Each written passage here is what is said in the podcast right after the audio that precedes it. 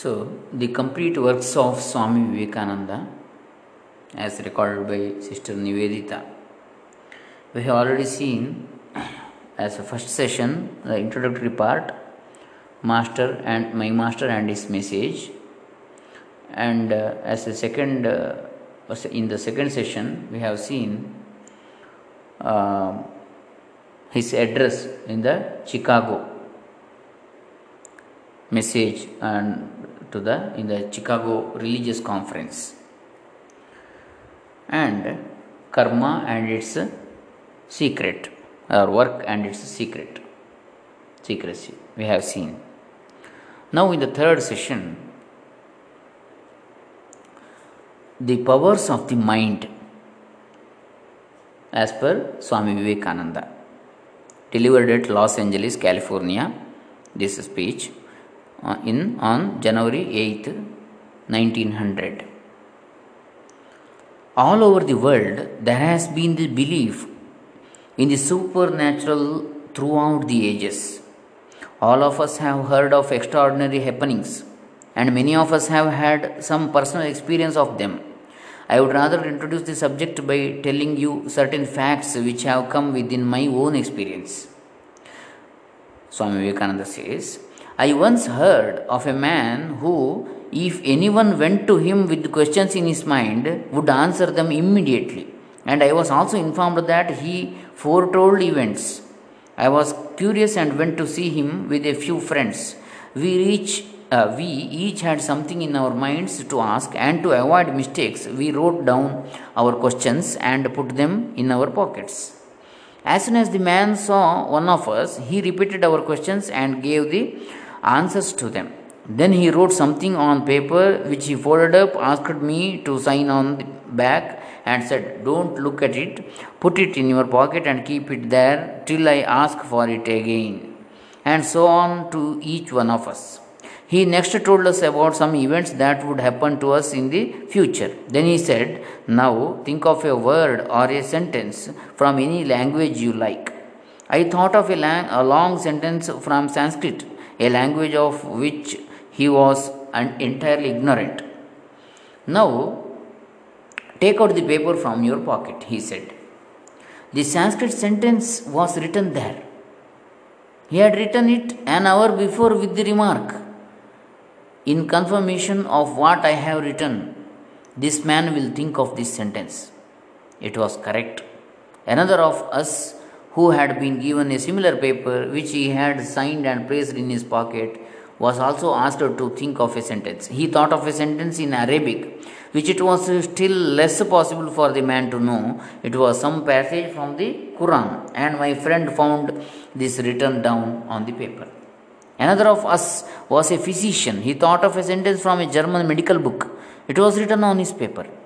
Several days later, I went to this man again, thinking possibly I had been deluded somehow before.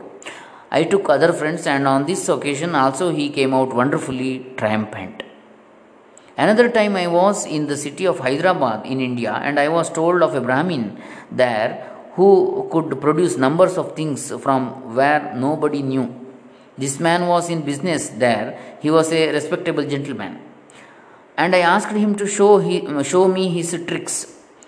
It so happened that this man had a fever, and in India there is a general belief that if a holy man puts his hand on a sick man, he would be well.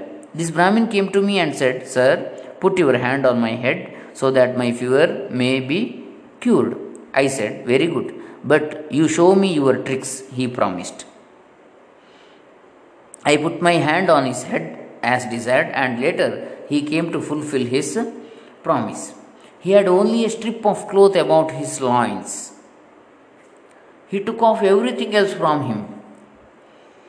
I had a blanket which I have uh, I gave him to wrap around himself because it was cold made him and made him sit on a corner in a corner 25 pairs of eyes were looking at him and he said now look write down anything you want we all wrote down names of fruits that never grew in that country, bunches of grapes, oranges, and so on. And we gave him those bits of paper. And there came from under his blanket bushels of grapes, oranges, and so forth, so much that If all that fruit was weighed, it would have been twice as heavy as the man. That is more than 120 kgs or more. He asked us to eat the fruit. Some of us objected, thinking it was hypnotism, but the man began eating himself. So we all ate. It was all right. He ended, my, he ended by producing a mass of roses. Each flower was perfect with the dew drops on the petals, not one crushed, not one injured, and masses of them. When I asked the man for an explanation, he said, It is all sleight of hand. Whatever it was, it seemed to be impossible that it could be sleight of hand merely. From whence could he have got such large quantities of things? Well, I saw many things like that going about India, you find hundreds of similar things in different places. These are in every country. Even in this country, you will find some such wonderful things. Of course, there is a great deal of fraud, no doubt, but then whenever you see fraud, you have also to say that fraud is an imitation. There must be some truth somewhere that is being imitated. You cannot imitate nothing Imitation must be of something substantially true. In very remote times in India, thousands of years ago, these facts used to happen even more than they do today. It seems to me that when a country becomes very thickly populated, thickly populated, psychical power deteriorates. Given a vast country thinly inhabited, there will perhaps be more of physical power there. In uh, these facts, the Hindus, being analytically minded, took up and investigated, and they come to certain remarkable conclusions. That is, they made a science of it. They found out that all these, though extraordinary, are also natural. There is nothing supernatural. They are under laws just the same as any other physical phenomenon. It is not a freak of nature that a man is born with such powers. They can be systematically studied, practiced, and acquired. This science they call the science of Raja Yoga. There are thousands of people who cultivate the study of this science, and for the whole nation, it has become a part of daily worship. The conclusion they have reached is that all these extraordinary powers are in the mind of man. This mind is a part of the universal mind. Each mind is connected with every other mind, and each mind, wherever it is located, is in actual communication with the whole world. Have you ever noticed the phenomenon? Noticed the phenomenon that is called thought transference. A man here is thinking something and that thought is manifested in somebody else, in other place. With preparations, not by chance, a man wants to send a thought to another mind at a distance, and this other mind knows that a thought is coming and he receives it exactly as it is sent out. Distance makes no difference. The thought goes and reaches the other man and he understands it. If your mind were an isolated something here and my mind were an isolated something there and there were no connection between the two, how would it be possible for my thought to reach you? In the ordinary cases, it is not my thought that is reaching you direct but my thought has got to be dissolved into ethereal vibrations and those ethereal vibrations go into your brain and they have to be resolved again into your own thoughts. Here is a dissolution of thought and there is a resolution of thought. It is a roundabout process. But in telepathy there is no such thing. It is direct. This shows that there is a continuity of mind as the yogis call it the mind is universal. Your mind, my mind, all these little minds are fragments of that universal mind, little waves in the ocean. And on account of this continuity, we can convey our thoughts directly to one another. You see what is happening all around us? The world is one of influence. Part of our energy is used up in the preservation of our own bodies. Beyond that, every particle of our energy is day and night being used in influencing others our bodies, our virtues, our intellect, and our spirituality, all these are continuously influencing others, and so conversely, we are being influenced by them. This is going on all, all around us. Now, to take a concrete example, a man comes, you know he is very learned, his language is beautiful, and he speaks to you by the hour. but he does not make any impression. Another man comes and he speaks a few words, not well arranged, ungrammatical perhaps. All the same, he makes an immense impression. Many of you have seen that. So it is evident that words alone cannot con- always produce an impression. Words, even though uh, even thoughts contribute only one third of the influence in making an impression. The man, two thirds. That is called Vyaktitva, personality. What you call the personal magnetism of the man, that is what goes out and impresses you. In our families, there are the heads. Some of them are successful, others are not. Why? We complain of others in our failures. The moment I am unsuccessful, I say, so and so is the cause of the failure. In failure, one does not like to confess one's own faults and weaknesses. Each person tries to hold himself faultless and lay the blame upon somebody or something else, or even on bad luck. When heads of families fail, they should ask themselves why it is that some persons manage a family so well and others do not then you will find that the difference is owing to the man, his presence, his personality. Coming to great leaders of mankind, we always find that it was the personality of the man that counted. Now, take all the great authors of the past, the great thinkers. Really speaking, how many thoughts have they thought? Take all the writings that have been left us left to us by the past leaders of mankind. Take each one of their books and appraise them. The real thoughts, new and genuine, that have been thought in this world up to this time amount to only a handful. Read in their books the thoughts they gave left to us, they have left to us. The authors do not appear to be giants to us, and yet we know that they were great giants in their days. What made them so? not simply the thoughts they thought, neither the books they wrote, nor the speeches they made. It was something else that is now gone, that is their personality. As I have already remarked, the personality of the man is two thirds, and his intellect, his words are but one third. It is the real man, the personality of the man that runs through us. Our actions are but effects. Actions must come when the man is there the effect is bound to follow the cause. The ideal of all education, all training should be this man making. But instead of that, we are always trying to polish up the outside.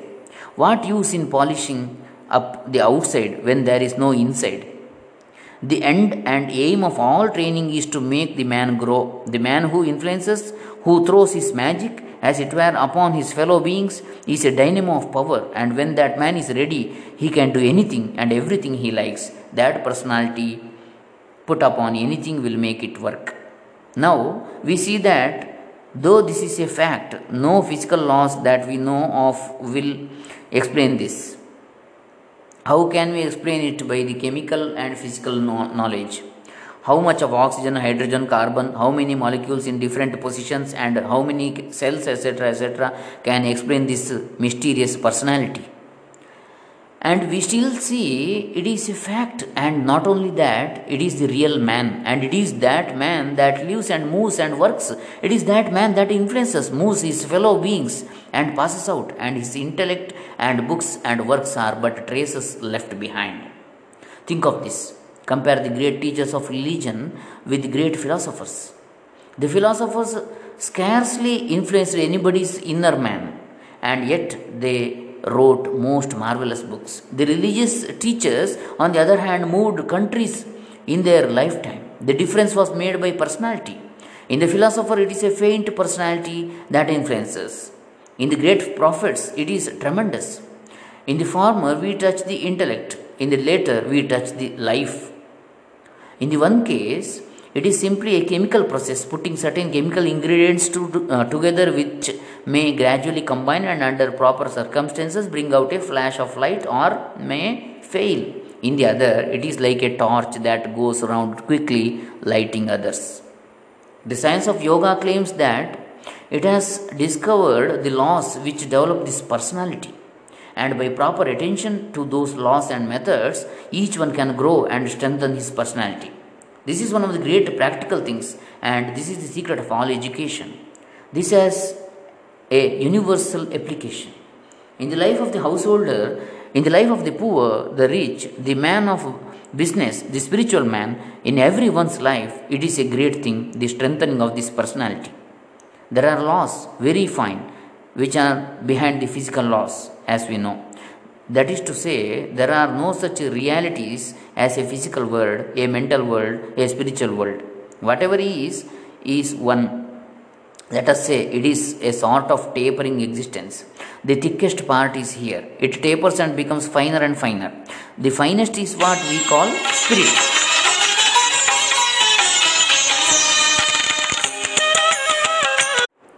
The grossest, the body. And just as it is here in microcosm, it is exactly the same in the macrocosm. The universe of ours is exactly like that. It is the gross external thickness and it tapers into something finer and finer until it becomes God. We also know that the greatest power is lodged in the fine, not in the coarse.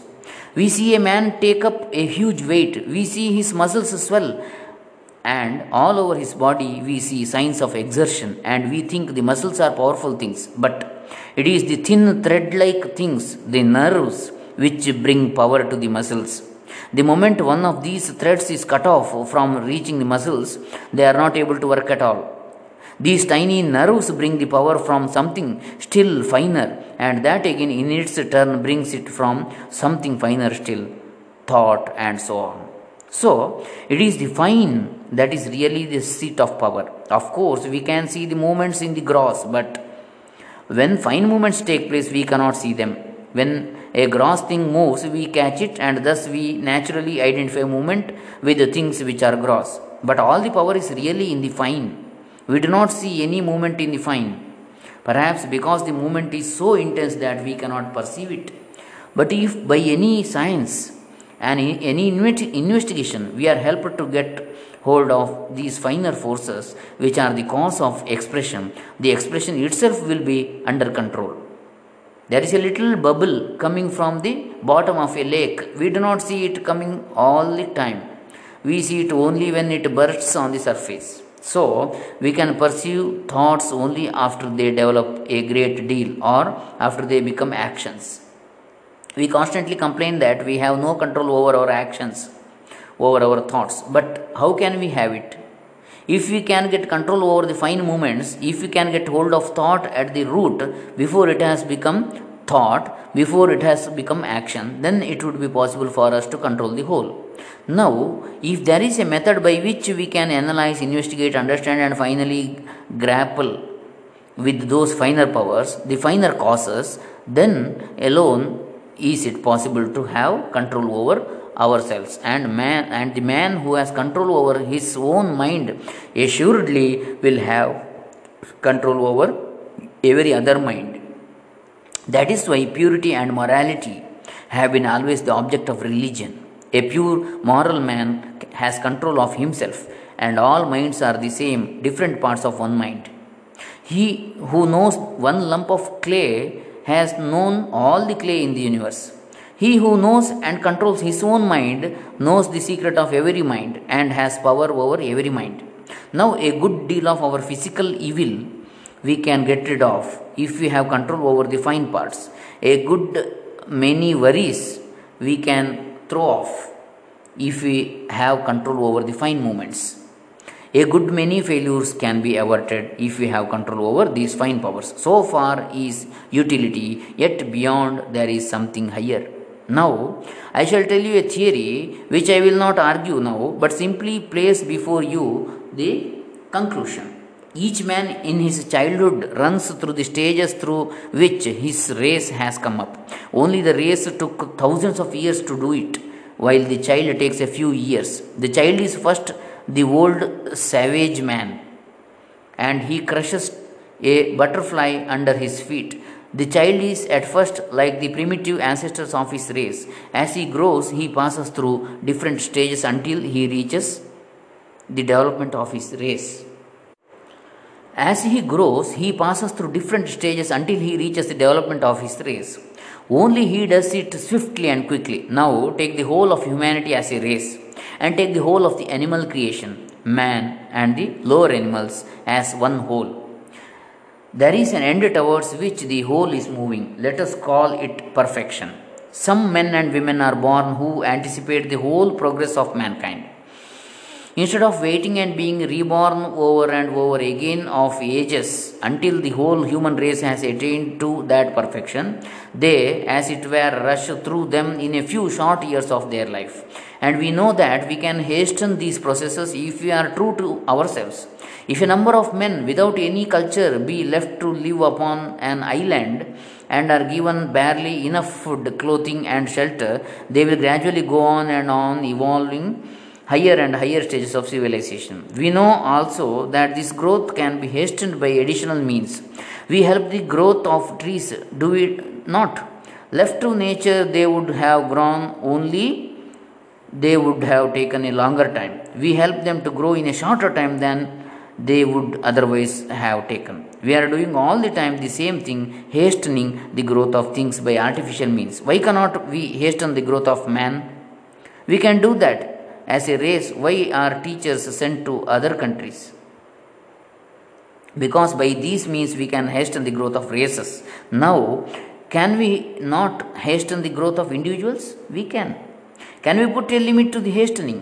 We cannot say how much a man can grow in one life. You have no reason to say that this much a man can do and no more. Circumstances can hasten him wonderfully. Can there be any limit then till you come to perfection? So, what comes of it?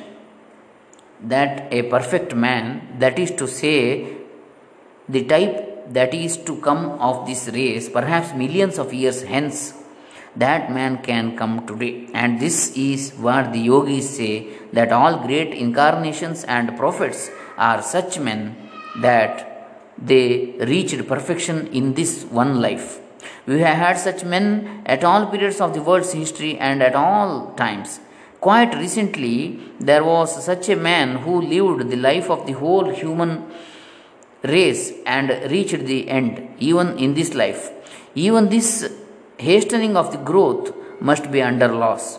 Suppose, suppose we can investigate these laws and understand their secrets and apply them to our own needs. It follows that we grow. We hasten our growth, we hasten our development, and we become perfect even in this life. This is the higher part of our life and science and the science of study of mind and its powers.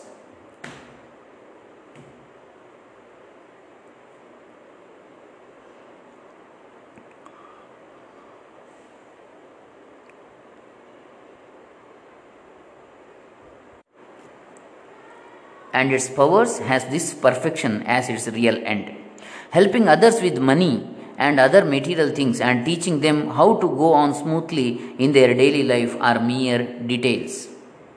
The utility of this science is to bring out the perfect man and not let him wait and wait for ages, just a plaything in the hands of the physical world, like a log of drift wood carried from wave to wave and tossing about in the ocean.